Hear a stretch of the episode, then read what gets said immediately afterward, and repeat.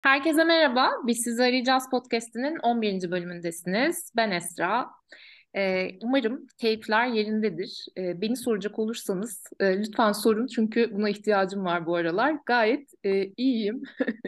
Ve bugün e, aslında uzun zamandır beklediğim konuklarım benimle birlikte kendimiz için yapıyoruz podcast'inin harika kadınları Esin, Dicle, Nihan ve Tuğçe benimle birlikte. Hoş geldiniz kızlar. Hoş Hoş bulduk. bulduk. Hoş bulduk. Merhaba. Nasılsınız? Nasıl gidiyor? İyiyiz gibi. Sizin e, son bölümünüzü dinledim ve gerçekten 2022 hepiniz için biraz böyle hem maceralı hem hani e, koşturmalı, güzel, değişik e, gelişmeler de olmuş.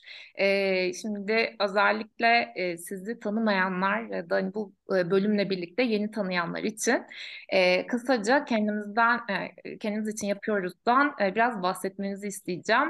Nasıl e, gelişti bu süreç sizin için? Podcast camiasına nasıl dahil oldunuz ve e, kendi e, hani şeyinizde tanışıklığınızdan da biraz bahsederseniz aslında çok sevinirim.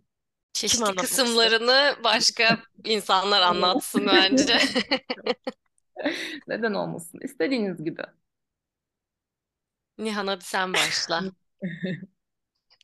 Ee, arkadaşlığımızla ben başlayayım o zaman podcast'te başka birisi devam Tamam. etsin. Okey. Podcast'ı da ben Tamam. anlatırım. Tamam. Tamam.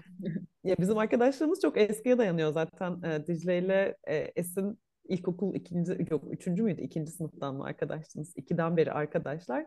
Ee, ben Dicle ile ortaokul birinci sınıftan beri arkadaşım. Lise 2'de gibi falan da hepimiz birbirimizi bulduk ve bir arkadaş grubuna dönüştük. Ee, üniversiteye girdiğimizde de yine arkadaşlığımıza devam ettik ve şu anda artık farklı kıtalarda da yaşıyor olsak yine de e, arkadaşlığımızı sürdürüyoruz. Süper. Ee, podcast'a nasıl başladık? Bu sorunun cevabını da ben vereyim. Em, pandemi zamanında bize bir ne diyeyim? Bir, bir darlanma geldi. Yani Herkese geldi. çok doğru. Ya şöyle ki biz 15 senedir arkadaş olan bir ekip olarak tabii ki sürekli bir şeylerden konuşuyoruz ve bu arada hani bu arkadaşlığın 15 yıllık arkadaşlığın çok büyük bir bölümünde hepimiz Ankara'daydık ve hani her gün falan görüşebildiğimiz bir evredeydik. Ve dolayısıyla hani işte hani o gün ne hissettiğinden çok daha makro konulara kadar, ülke siyasetinden kariyer hedeflerimize kadar sürekli bir şeylere kafa yorup bunları beraber konuşmaktan çok keyif alıyorduk. Hala da öyle. Ee, pandemi bir döneminde de işte de böyle bir darlanma gelince hepimiz evdeyiz asla dışarı çıkamıyoruz ve sürekli kafamızda bir şeyler var çok konuşuyoruz konuşuyoruz. Bir gün sanırım Dicle dedi ya keşke bu konuşmalarımızı bir kayıt altına alsak yani sonradan geriye dönüp bir dinlesek yani başka insanlarda faydalanır. Çok iyi konuşuyoruz çünkü. Narsizm yalnız bakar mısın? Herkes bizi dinlesin. Hakikaten dedik ki neden olmasın? Garip bir şekilde o sırada hepimiz benzer bir şey aklımızdan geçiriyormuşuz. Çünkü ben de aynı şeyi düşünüyordum. Ama biz çok boşa gidiyor bütün bu güzel konuşma. Çok iyiyiz falan diye. Ben de kendi kendime onlarsız mı yaşıyordum çünkü. Ee, sonra dedik ki podcast yapalım. Ve o şekilde başladı. Ee, ne konuşmak istiyorsak aslında bizi bizim kafamızı meşgul eden temel meseleler neyse e, onlarla başladık. Mesela ilk bölümümüz başarı algımız olması tesadüf değil. Yani hani e, o sıralarda hepimiz buna çok odaklıydık. Bunun üzerine çok düşünüyorduk. E, oradan itibaren de süreç gelişti. Şu an tabii ki biraz işte dört ayrı yerde yani farklı kıtalarda farklı zaman dilimlerinde yaşıyor olmanın getirdiği ve tabii ki pandeminin bitmesi ve hayatımıza kaldığımız yerden devam ediyor olmanın getirisiyle eski sık- sıklığımızda yapamıyoruz kaydı podcastleri. Ee, ama kesinlikle hepimiz adına söyleyebilirim ki kendimiz için yapıyoruz. Dördümüz için de çok özel bir yerde duruyor yani. Evet. Evet, hayatımızın en güzel projesi yani ve bize birinci bölümle başlayıp hani başarı algısı konuşmakla başlayıp benim şahsen hayatta en başarılı hissettiğim şey şey yapıyoruz şu anda. Daha iyisi olana kadar. Ve çok hızlı mobilize olduğumuzu hatırlıyorum. Yani bize bu soru her sorulduğunda çok kadar doğru bir anda doğru bir yerden gelmiş ki evet podcast evet yapacağız falan dedik ve kimin ne kadar dinleyeceği ya da kimin ne kadar beğeneceği hiç umurumuzda değildi. Hatta şeyi çok iyi hatırlıyorum WhatsApp'ta var. Hani en kötü sözlü tarih olur bizim için. 10 sene sonra geri dönüp dinleriz ve bu zamanlar ne düşünüyormuşuz, ne hissediyormuşuz onu hatırlarız demiştik. Çok güzel bir noktaymış bence güzel bir başlangıç noktasıymış. 56. bölümümüzü yayınladık en son. Hani gerçekten çok uzun süredir devam ediyor. iki buçuk senedir. Ve podcast ilerlerken hayatımız da çok değişti. Ama bizim için yeri hiç değişmedi. bir de biz kendi bence arkadaşlarımızla ilgili güzel olan şeylerden biri, özel olan şeylerden biri birbirimiz, birbirimizin yanında hep çok kırılgan olabiliyorduk ve onu konuşmalarımıza çok yansıttık. E, bunu sanırım bence paylaşmak insanlarda çok fazla şey e, his ve duygu doğurdu. Hı hı. Onu ona dair de çok güzel geri dönüşler aldık. Gerçekten bazen hani o biz bunu anlattık mı ya podcast'te falan dediğimiz çok hassas şeyleri, çok özel şeyleri hani konuştuk. Bunun için kendimizi zorladık konfor alanından çıkarmak için ve e, güzel oldu. Süper. Dicle sen ne düşünüyorsun? Sana neler hissettiriyor? Kendimi... Bana arkadaşlarım söyleyecek hiçbir şey bırakmadılar. ee, çoğunlukla da bazen mesela böyle yorumlar alıyoruz. Birbirinize çok katılıyorsunuz diye. Şimdi tam onu düşünüyordum. evet, o da oluyor hani mecburen çünkü biz birlikte büyüdük ve bakış açılarımız üç aşağı beş yukarı paralel ama birbirimizi gerçekten dürttüğümüz durumlarda oluyor. Hani e, bambaşka bir yerden bakıp e, yeri geldiğinde işte şeytanın avukatlığını falan yapıp e, birbirimizin aslında bakış açısına e, katkıda bulunduğumuz çok fazla olay oluyor. Bunu da yansıtmaya çalışıyoruz aslında bölümlerde. Farklı farklı yerlerden bakmaya çalışıyoruz. Bir de e, seyircilerden pardon seyirci kusura bakmayın. Allah söyletti hadi bakalım. Dinleyicilerden de çok ilham aldığımız e, durum oluyor. Aslında son zamanlarda gerçekten mesajlardan e, konu önerileri almaya başladık ve bizi inanılmaz besliyor. Çünkü artık 56 bölüm hani dile kolay. E, biz normalde hafta içi hafta içleri günlük yaşantımızda karşımıza çıkan bazı temaları da aslında kafamıza çok takıldığı için hadi bu hafta bunu konuşalım e, diye getiriyoruz ama hani sonsuz seçenek de olmadığından ötürü e, dinleyicilerimiz de bizi bu anlamda çok besledi. Süper. Ben özellikle sizi keşfettiğimde e, benim ilgimi çeken tarafınız e, duruşunuz oldu. Yani hani e, hem hani konuştuğunuz konularla birlikte aslında biraz o e, kendime de yakın bulduğum biraz o protest duruş bir yandan e, konuşma isteği yani konuşulmayan bir konuyu konuşma isteği mesela benim böyle çok e, ilgimi çeken e, böyle dört tane e, tatlı kadının bir araya gelip aslında günlük sohbetini yapması. Bence herkesin de bu gerçekten ilgisini çekmiş. E, kayıttan önce de e, eksi sözlere de baktım. Yani ortak noktada çok birleştiğimiz olmuş insanlarla. E, çok güzel yorumlar vardı bu arada. E, şimdi bunun, bugünün konusunu aslında biraz da buradan yola çıkarak e, belirledim diyebilirim. E, hani böyle birkaç konu düşündüm. Acaba ne konuşsak, ne yapsak falan diye. E, ve biraz da tabii benim e, kendi konseptim itibariyle de e, bu kadın tarafında özellikle kadınların hani bu kadar kadın bir araya gelmişken e, iş hayatında özellikle hani kadın çalışan olmak sizler için ne ifade ediyor? Ve sizin deneyimleriniz neler oldu? Şu an hepiniz dünyanın farklı yerlerinde farklı deneyimler içerisindesiniz biliyorum. Ama hani e, Türkiye geçmişiniz de var. Burası şu an devam eden süreçleriniz. E, ve hani özellikle de şey konusundan başlayabiliriz isterseniz. Bu e, yaşadığımız eşitsizlikler bir noktada. E, sadece bu arada şeyden bahsetmiyorum hani işte kadın erkek eşitsizliği vesaire değil de e, gerçekten hani e, pure yani bir hani kadın olarak yaşadığımız eşitsizlikler neler oldu? Sizin böyle aklınıza gelen deneyimleriniz e, oldu mu bugüne kadar? Her konuda olabilir işte maaş olabilir, ne bileyim statü ol- olabilir, farklı konular olabilir e, ofis hayatında vesaire.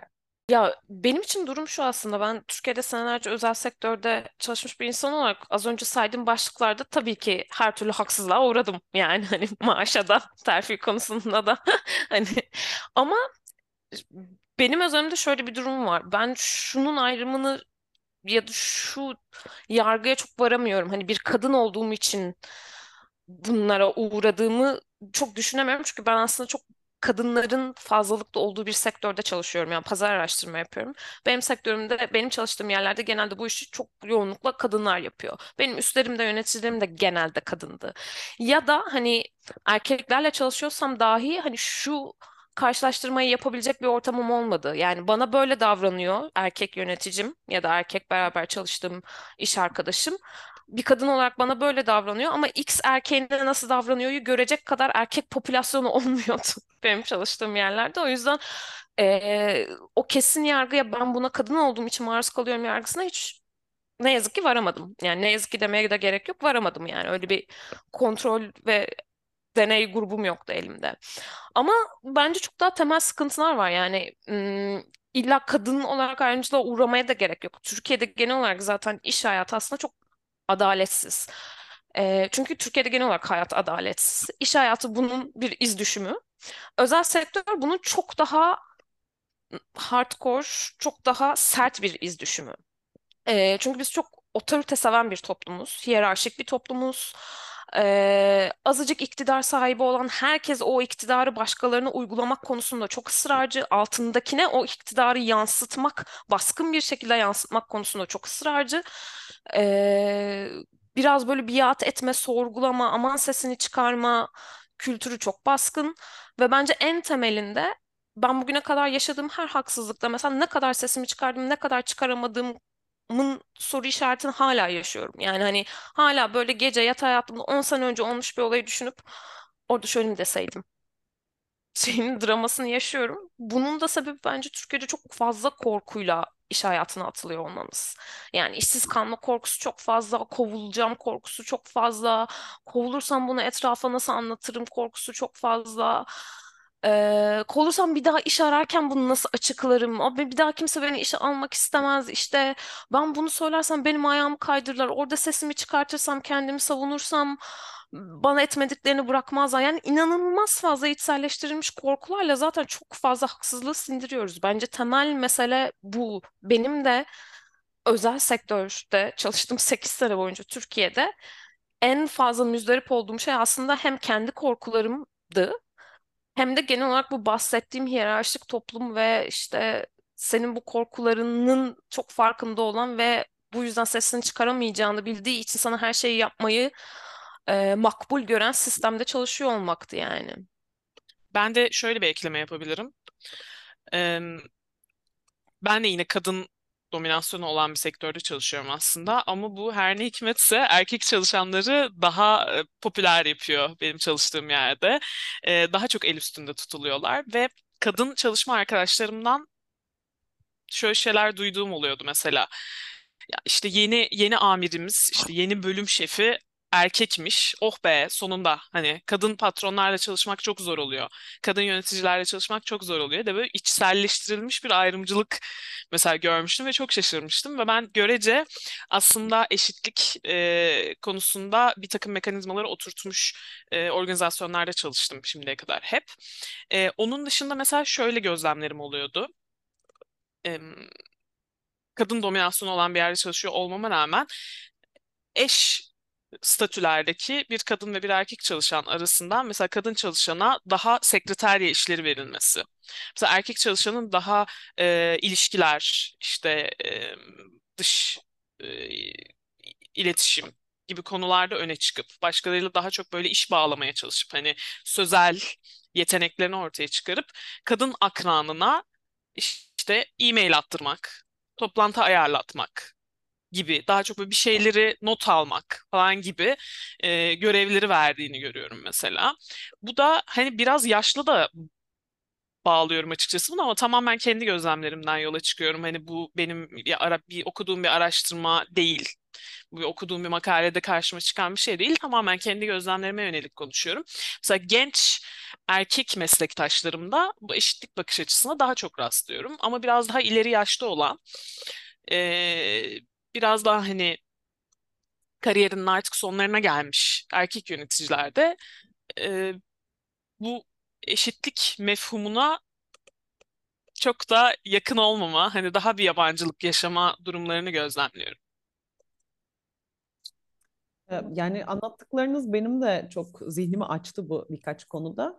Yani özellikle iş yerinde yaşadıklarımla alakalı hem sosyal medyada çok fazla şey paylaştım hem kendimiz için yapıyoruz da çok fazla şey anlattım. Oradan da e, bu podcast'in dinleyicileri biraz daha detayını öğrenmek istiyorsa takip edebilir. Çünkü ben sporda çalışıyorum. Spor zaten çok fazla erkeğin olduğu bir alan. Aynı zamanda kamuda da çalıştım. Oranın da farklı dinamikleri var kendi içerisinde. Yani bunları detaylı bir şekilde anlattım. Tekrara düşmek istemiyorum. Ama şunu ekleyebilirim. Ben burada şu anda bir spor üzerine yüksek lisans yapıyorum. Yani Milano'dayım. Bu üç ülkeyi kapsayan bir program. Ve şunu fark ettim mesela bahsettikleriniz şeyler üzerine. E, grup çalışması çok sık yapıyoruz biz bu program içerisinde. Ve bu grup çalışmalarında sınıfta az kadın var bu arada. Yani 21 erkeğe erkek ve 6 kadın gibi bir oran var. Bu yüzden grup çalışmaları yaparken genelde bir kadın oluyor gruplarda. Bu şekilde ayırıyorlar hani çeşitlilik olsun diye. Ve ya bu grup çalışmalarında genel olarak bu not almak, konuşulanları yazmak, düzenli bir hale getirmek, gruptakileri çekip çevirmek, e, işte toplantı saatini belirlemek, hadi arkadaşlar gelin oturalım demek falan genelde kadınların üzerine kalıveriyor. E, ya bu şey kimse buna zorlayarak yapmıyor bunu ama bir şekilde ona evriliyor mesela. Bu da kendi içinde çok sorunlu bir şey. Ee, Ben de buradan devam ettireyim. Yani işte aslında günün sonunda hem podcast'imizin çıkış noktası hem de hep konuşmalarımıza yön veren temel şey toplumsal cinsiyet rollerinin e, dünyanın her yerinde ve Türk toplumunda da ne kadar yerleşmiş olduğu ve bizim buna karşı ne kadar e, sürekli harlanan bir mücadele isteği içerisinde olduğumuz. Toplumsal cinsiyet rolleri o kadar yerleşmiş ve bazı noktalarda o kadar hiç sorgulanmıyor ki iş yerinde bunların yansımalarının nasıl olduğunu gerçekten biz çok yeni yeni konuşmaya başlıyoruz. Biz de o yüzden bu konuşulmayan şeyler üzerinden bence çok e, güdülendik ve bir şeylerin ucunu tuttuğumuz zaman hani politik ve feminist olan hani bir takım insanlar olarak hani bir şeylerin iz düşümünü fark ettiğimizde iş hayatında e, toplumun her yerinde nasıl karşımıza çıkıyorsa toplumsal cinsiyet rollerinin bizi ve toplumun her e, üyesi, erkekleri, kadınları, non-binary insanları, başka kişileri hani her böyle etkilediği ve canını yaktığı nokta. Em, kariyerde de işte kariyer alanında da karşımıza çıktıkça hani bunları biraz düşünelim ve konuşalım em, dedik bence. Hem özel konuşmalarımızda hem de sonra e, kamuya açık bir alanda. Benim son 4 seneki deneyimim tabii biraz da şununla birleşti. Ben 4 senedir Kanada'da yaşıyorum bir göçmen olarak ve artık kadın kimliğimin önünde bir de bir göçmen kimliğim var. Ve göçmen kimliğimin de getirdiği bir dezavantajlı grubun içerisindeyim. Bunun da karşılıklarını çok fazla görüyorum. Kayda başlamadan önce Esra seninle bahsettiğimiz az önce bu böyle işte dezavantajlı gruplara sanki işte bir lütuf veriliyormuş gibicesine e, yapılan işte söylemler ve işte o tokenizm dediğimiz hani kişilerin işte normalleştirilmesi gereken hikayelerinin ya da bir takım verilerin parlatılarak e, reklam için kullanılması durumu maalesef burada çok fazla e, benim hayatımda var. E, çok kızlar çok güzel spesifik örnekler verdi. Benim de vereceğim örnek sanırım şu hani e, göçmen ya da kadın ya da farklı bir dezavantajlı gruptan insanların e, iş hayatına daha rahat belki yani dahil edilebildiği bir ülkede yaşıyorum şu anda ve bunun için çok mutluyum. Ama mesela liderlik pozisyonlarında bu insanları ne kadar görebiliyoruz? E, bunu hem kişisel olarak çok deneyimleyebiliyorum hem de bakıyorum verilere ve e, yani sonuçlar içler acısı. Evet, insanlar iş hayatına bir şekilde dahil edilebiliyorlar ama yükselebiliyorlar mı? Seslerini duyurabiliyorlar mı? Gerçek potansiyellerine ulaşabiliyorlar mı mesela? Hani bu konuda gerçekten e, dünyanın her tarafının çok daha e, adım atması gerektiğinin hani bir e, kanıtı. Ben de her gün iş yerinde bunu düşünüyorum yani. Kendi yükselmem de hani hem göçmen hem kadın hem genç birisi olarak zor oldu. Ee, ve hani örnek bulmakta etrafımda çok zorlanıyorum gerçekten. Onun dışında da işte evet bizim CEO'muz kadın diye her yerde bangır bangır davul çalan takım kurumsal şirketleri görüyorum. E sonra organizasyon şemasına bakıyorsun. E, en altlara gidene kadar yine başka kadın yok. Yani yönetim kurulunun çoğunluğu kadın değil ya da hani eşit bir dağılım yok. Böyle yani bilmiyorum işte her her gün her yerde başka örnekler çıkıyor karşımıza. Kesinlikle aynı noktada birleşiyoruz. Beni de çok rahatsız eden böyle şirketlerin e, senelik istatistiklerinde kadın çalışanımızın yüzdesini şu kadara çıkardık falan deyip demek ki yani dünyanın her yerinde hani global markalar da gayet yani LinkedIn'i takip eden herkes bunu görebilir. E, gayet onlar da e, böyle en büyük markalar özellikle teknoloji sektöründe e, olduğum için e, oradaki devler de çok fazla e, yayınlıyorlar bunu ve beni çok rahatsız ediyor açıkçası.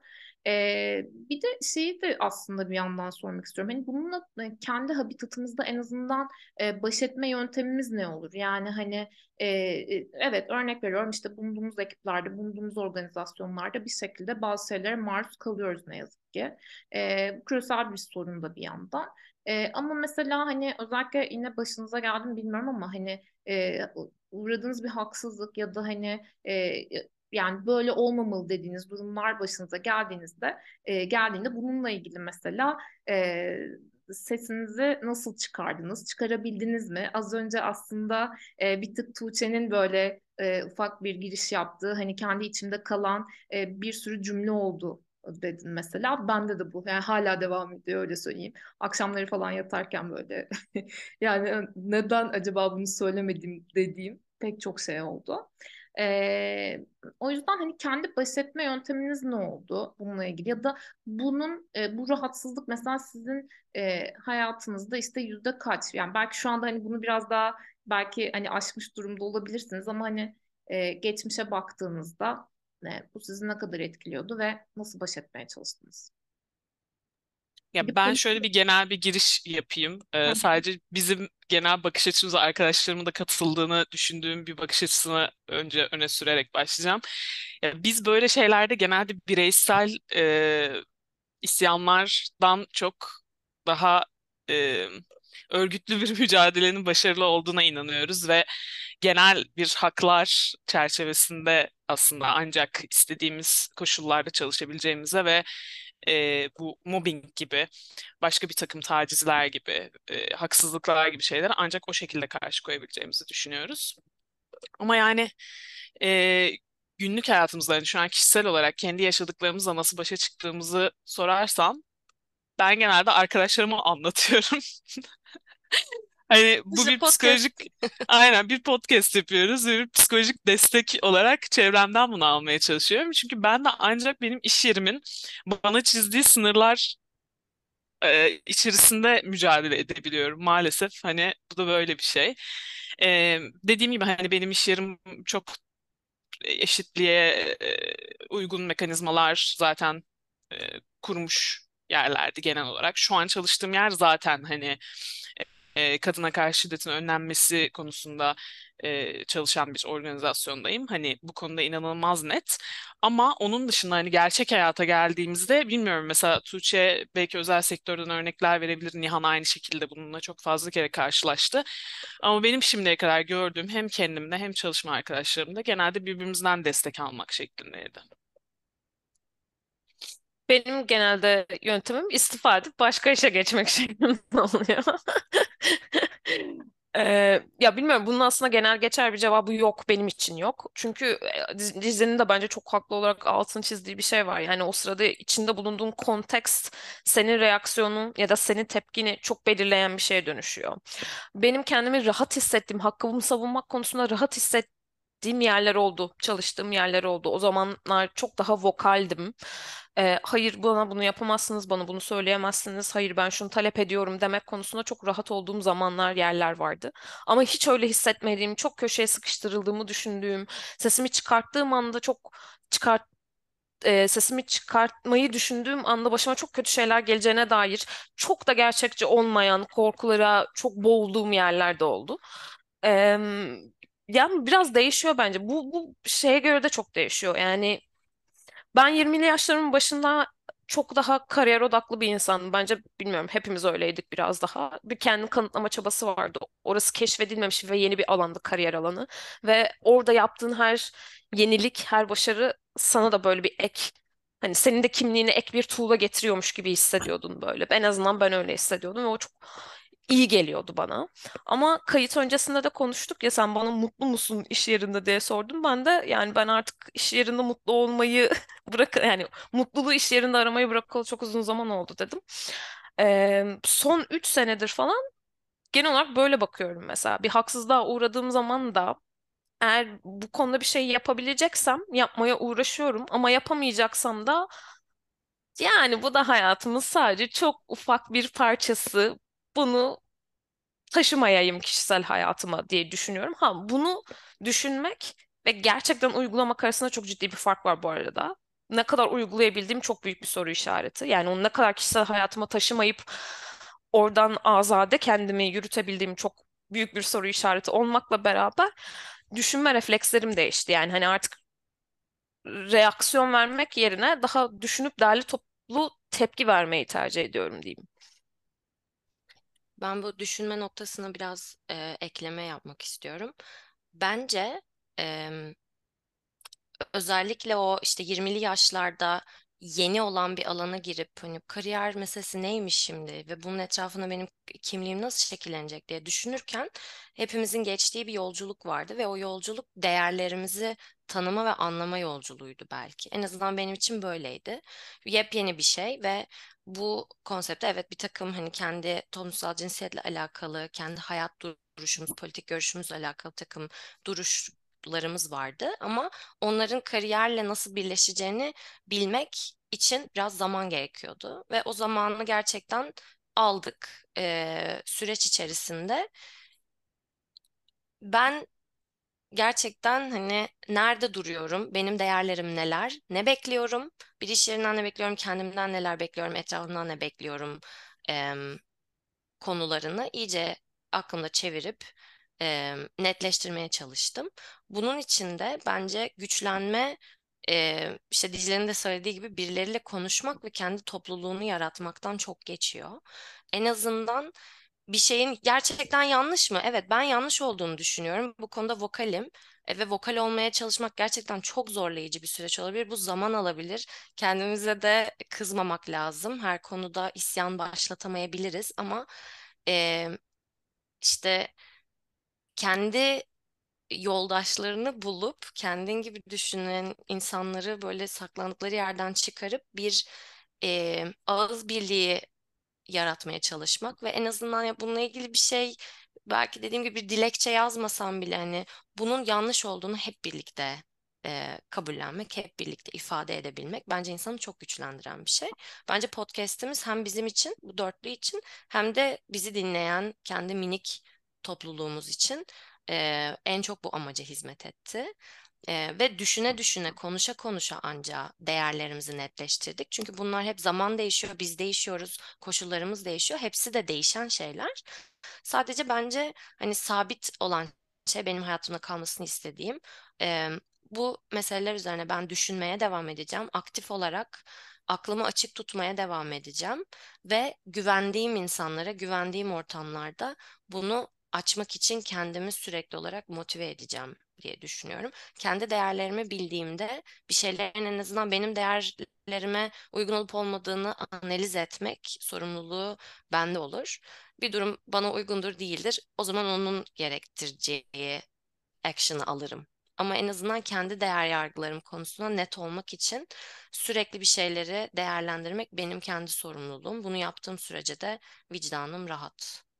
Geri kalanı böyle minik anekdotal detaylar gibi geliyor. Ya tabii ki hani büyük meselelerin e, haricinde o kafayı böyle yoran ve işte içimizden atamadığımız ve gece bizi uykularımızdan e, uyanık tutan şeyler için söylüyorum bunu. Var. Ee, aslında karşı tarafla yani mesela şey bölümünü hatırladım bu arada. E, mansplaining bölümünde e, benim işlerinden arkadaşım şeyle İlknur'la bir konuşmamız olmuştu. Ve bana şunu demişti. O beni bayağı bir etkilemişti. Dedi ki Esra artık e, tepki vermeyi öğrendim. ve biri bana ben bir mansplaining'e örnek veriyorum uğradığımda bunu direkt söylüyorum. Yani mesela toplantıdayız e, bir grup kadın ve erkek olarak e, kendi değerleri ölçüsünde senin de bahsettiğin gibi aslında bunu dile getiriyor ve e, yani özgürce söylüyor aslında. Çünkü artık bazı şeyler e, bizi e, öyle rahatsız ediyor ki ya da öyle bir noktaya geliyor ki yavaş yavaş bunu öğreniyoruz bu arada bence. Hani iş hayatının başında gerçekten hepimizin başı bir şekilde e, ezildi özellikle Türkiye'de. Dolayısıyla da e, şeyiz yani artık hani belli bir noktadan sonra dile getirip o işte değerleri anlama, algılama ve beraber böyle kolektifin gücünü kullanma noktasındayız. Bence bu çok değerli. E, Evet ama işte bunu söyleyemeyen insanların da üç- mutsuz olmasını istemiyorum. Çünkü söylemek gerçekten zaman alıyor ve bizim için de çok zaman aldı. Ama hani bir yerden başlamak gibi hani toplantıda söyleyemiyorsan toplantı çıkışında iş yerindeki arkadaşına söyle gibi bir nokta bence faydalı olan. farkındalık önemli işte bu podcastler yaptığımız şey aslında çok kıymetli bir noktada. Hani herkes aslında yeni yeni duyuluyor ya işte hani ne yapıyorsunuz falan deyip işte podcast nedir falan diyenler var hala yani. E, o yüzden bu yapının, bu camianın büyümesi bence çok çok önemli diye düşünüyorum. Okey. Bir de şöyle bir şey soracağım aslında size. Ben geçen podcast'te bir bahsetmiştim. Ee, yapmak istediğimiz şeylerle aslında yapmak istemediğimiz şeyler arasındaki o boşluk bizim hayattaki mutluluk oranımızı belirliyor gibi bir şey e, demiştim. Bunu da bir yerden duydum. Şu an nereden duydum hatırlamıyorum. E, ama hani e, az önce de dediniz ya e, işte artık hani mutluluğu başka yerde yani iş dışındaki yerlerde tabii ki daha çok arıyoruz ve buna belli bir aşamadan sonra geldik e, gibi açıklamalar oldu. Aslında hepimizin ortak düşüncesi bu bence bir noktada. E, bununla alakalı neler söylersiniz? Yani artık hani o dönüşüm nasıl oldu sizde? Nerelerde arıyorsunuz? Neler yapıyorsunuz? Belki hani insanlara bu noktada önerileriniz de olabilir. Herkesin kendi deneyimi farklı ama yine de duymak isterim sizden. Yüzdenin galiba söyleyeceğim şey. Evet. Ben tabii ki inanılmaz hani üstten bir yerden konuşup sanki herkesin hayatta kariyerini istediği gibi seçebileceği ve dizayn edebileceği ve istediği maaşlı işlerde çalışabileceği ideal bir dünya varmış gibi konuşmak istemiyorum. Öncelikle onu söyleyeyim. Hepimiz zorundayız. Yani para kazanmak zorundayız ve seçeneklerimiz de sınırlı. O yüzden e, işlerimizi yapıyoruz diyebilirim. Yani büyük bir çoğunluğumuz için böyle bir durum. Ama ben bu dediğimiz bakış açısını bu arada kariyerimin başından beri sahibim. Arkadaşlarım bilirler. Ben işi hiçbir zaman hayatımın önceliği yapmadım. Hatta ilk beşine bile sokmadım şimdiye kadar. Tamamen sadece para kazanmak için yaptığım bir şeydi. E, eski işverenlerim şu an şey değil mi? Panik. Ve bir daha asla iş bulamayacağım. E, yani işimi hakkını vererek yapıp konuyu kapatıp hiçbir şekilde bunun üzerine düşünmeden e, sosyal hayatıma, arkadaşlıklarıma, ilişkilerime konsantre olabildiğim bir düzen oturttum ben şimdiye kadar. Bunun da avantajları var, dezavantajları var. Mesela ben de bunun dezavantajlarını biraz daha fazla gözlemlediğim için şu an aslında biraz daha işe yoğunlaşsam mı? Hani biraz daha kendimden bir şeyler katmaya çalışsam mı dediğim bir dönemdeyim mesela. Hani sorunun tam tersinden girdim ama kusura bakmayın. Ee, çünkü ben de mesela şunu fark ettim. Bir kariyer temeli atabilmek için hani ileride ya böyle şey klişe sorular olur ya hani 5 yıl içerisinde kendini nerede görüyorsun 10 yıl içerisinde kendini nerede görüyorsun hani ben bunu iş açısından hiç düşünmemişim Ee, hangi iş bana ileride daha çok maaş almamda yardımcı olur işte beni daha farklı yerlere getirir. Başka kapılar açar. Daha hani e, çeşitli seçenekler sunar diye düşünmemişim mesela. Ben de şu an bunun farkına vardım ve aslında biraz daha bu konulara kafa yorulması gerektiğini düşünüyorum. Onun dışında e, senin soruna gelecek olursam bununla kendim nasıl e, mücadele ediyorum. Hani nasıl bir yöntem buldum işle sosyal hayatımı ayırma konusunda diye. Bunu hani bizim podcast'ımızın takipçileri bilirler. Ben hobi hobi konusunda çok e, şey bir insanımdır. Takıntılı bir insanımdır. Hani isterim sürekli bir şeylerle ilgileneyim, meşgul olayım diye. E, müzikal tiyatro yaptım mesela. Haftanın işte dört günü, beş günü provalarım olurdu. E, şu an tabii yeni taşındığım için bu ülkeye henüz e, bu işe giremedim ama ee, orada yaptığım arkadaşlıklar mesela benim için gün içerisinde işten sonra yaptığım bir aktivite olduğu için e, hem iş gibi ama aynı zamanda para da kazanmıyorum ve yepyeni bir sosyal ortam.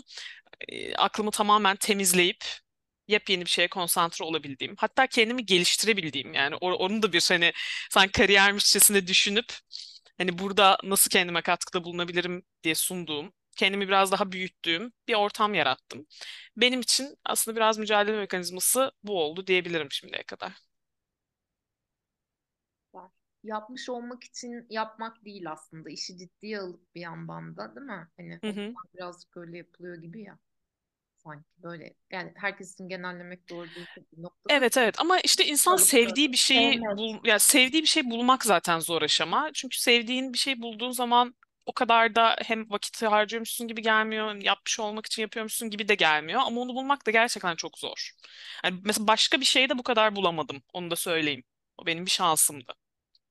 Aa podcast bir de. Evet, kesinlikle. Ama bu bizim sohbet ettiğimiz bir yer olduğu için hani onu da arkadaşlıklardan nasıl ayırabilirim? Hani onu da bilmiyorum. Falan değil. Ya ben benim hikayemse Dicle'nin hikayesinin tam tersi bence. Benjamin Button olarak düşünebilirsiniz yani. Ben de inanılmaz severek ve kendime sürekli vererek, kendimden her şeyi katarak yaptığım bir kariyere sahip oldum. Çünkü ne neyi sevdiğimi ve ne yapmak istediğimi de biliyordum yani farklı olarak.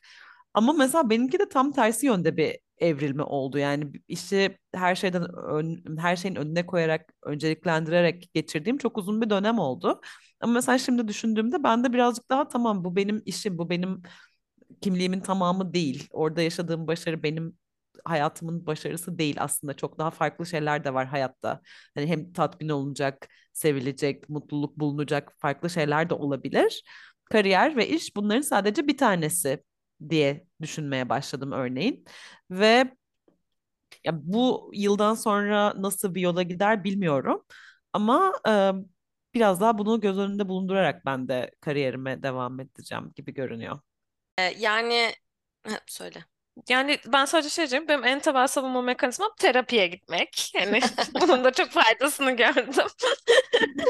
Evet, bu Neden mutsuzum? Terapiye gideyim bir bakayım. Evet, terapide her bölüm arkadaşlarım bahsetmezsek biz olmuyor Esra. Ee, ben de o zaman şeyle bitireyim. Ben de neyi ne kadar zorunda kalarak yapıyorum, neyi ne kadar keyifle yapıyorum. Bunları çokça düşünmeyi biraz bıraktım. Akışına bıraktım yani ve hani o gerçeklikleri kabullendim. Ee, dediğim gibi yine e, değerlerime neyin uyduğunu, neyin uymadığını, beni neyin çok mutlu ettiğini çok iyi bildiğim için yani kendimin kendimi tanımakla gerçekten çok e, uğraştım son birkaç senede. Kendimi çok iyi tanıdığım için artık e, değer yargılarıma yakın hissettiğim noktada tatmin aldığımı, değer yargılarıma uzak olduğum noktada da e, tatmin seviyemin düştüğünü biliyorum. Bunu gözlemleyerek e, devam ediyorum. Bunun için çünkü gerekli noktada harekete geçeceğimi bildiğime e, ikna oldum. Bunun artık dayanılamaz bir noktaya geldiğinde ben kendi kendime sahip çıkacağımı biliyorum. E, onu da hani bırakmayacağımın, hiçbir zaman kendi kendimi unutmayacağımın, ikinci plana atmayacağımın e, güveni geldi. Öyle olduğu için bunlara artık overthink etmiyorum. E, çünkü hani bunu zorunda kalarak yapıyorum. Bunu şöyle zorunda kalarak yaptım. Bak yine zorunluluktan yaptım diye düşünmenin yıpratıcı bir şeye dönüştüğünü fark ettim kendim için. O yüzden e, öyle bir baş etme yöntemi var benim de bu arada. Terapi sürecinin sonunda olmak istediğim yer tam olarak bu. Kendimi çok iyi tanıyorum. Değerlerimi Kanter gözyaşı. aynen, öyle yani. İnanılmaz zor bir süreçten ve düzenli terapiyle beraber geçen tüm e, arkadaşlarımıza başarılar diliyoruz. Yalnız değilsiniz. Bizim podcast'imizin en temel alt metni. Yalnız değilsiniz. Ya bence e, açıkçası şöyle bir genel toparlarsam e, bence çok keyifli e, bir sohbet oldu ve aslında e, dört farklı sesi duydum bir yandan da. Dört farklı deneyimi duydum. Dört yakın arkadaş ama bir yandan da hani dört farklı insan var yani karşımda. Hani sizi yeni tanıyan biri olarak da. O yüzden e, benim çok hoşuma giden bir şey bu hani. Yeni birilerini e, tanımak ve duymak Ve hani aa evet ya insanlar böyle şeylerde düşünüyor. Bu çok güzel, bu çok yeni bir şey falan deyip böyle keyif aldığım bir sohbet oldu açıkçası. Ee, ve çok mutlu oldum. Yani bu sohbetle beraber aslında bir yandan da tanışmış olduk. Ee, çok teşekkür ederim. Benimle birlikte olup e, paylaştığınız için bu konuyu. Ee, Biz teşekkür ederiz. ya yani varsa eklemek istediğiniz bir şey bu arada e, şey yapabiliriz. Kapatmadan önce paylaşabilirsiniz. Yoksa da kapatalım. Ben bir son cümle söyleyeyim. Dersen yani bu eşitsizlik meselesi yani hayatın varoluşuyla da alakalı bir şey. Bu böyle olmak zorunda değil ama herkesin başına geldiğini de biliyoruz bir yandan. Ya bu bununla boğuşan birçok insan var. Bu herkese hani bunun kendi yetersizliği olmadığını ve hani kendisini yalnız hissetmemek için e, bir takım yollar araması gerektiğini e, söylemek istiyorum. Süper. Güzel bir mesaj oldu şimdi kapanışta da. Ben de biz de sana başarılar diliyoruz çok, Esra'cığım podcast yolculuğunda. çok Teşekkür teşekkür ederiz bizi ederim. davet ettiğin için. Çok teşekkür ederim. Ben de katkı sağladığınız için. Bu çünkü e, bence şey yani bu ekosistemde e, hani herkesin birbirine e, katkı sağladığı bir ortamda bu iş çok büyüyor. Onun çok farkındayım. E, ve hani farklı podcasterlarla da işte iletişimdeyim falan ve herkes böyle çok gönüllü bir şekilde hani dahil olmak istiyor. Çok güzel bir şey bu. Ben de size ayrıca e, farklı zaman dilimlerinden böyle ortak bir zaman bulup bir araya geldiğiniz için ayrıca tekrar tekrar çok teşekkür ederim. Benim için çok değerliydi bu yaptığınız. Ee, o yüzden çok mutluyum sizi tanıdığım için. Ee, ve ayrıca tüm dinleyenlerimize de e, bizi dinledikleri için çok da teşekkür e, teşekkür ederim bir yandan. Bir sonraki podcast'te görüşmek üzere. İyi bakın kendinize.